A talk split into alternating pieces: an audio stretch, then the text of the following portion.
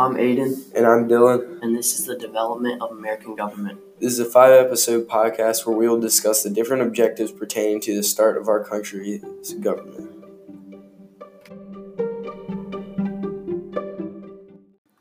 Today, we will evaluate the fundamental principles of American politics in terms of the extent to which they have been used effectively to maintain constitutional democracy in the United States.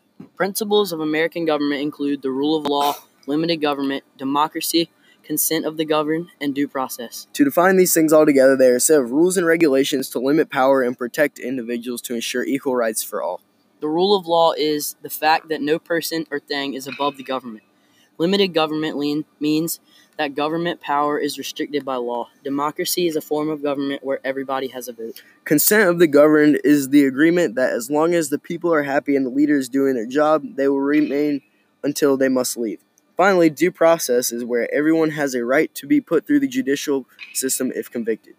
All these things together have been used effectively for years to ensure we maintain a strong constitutional democracy.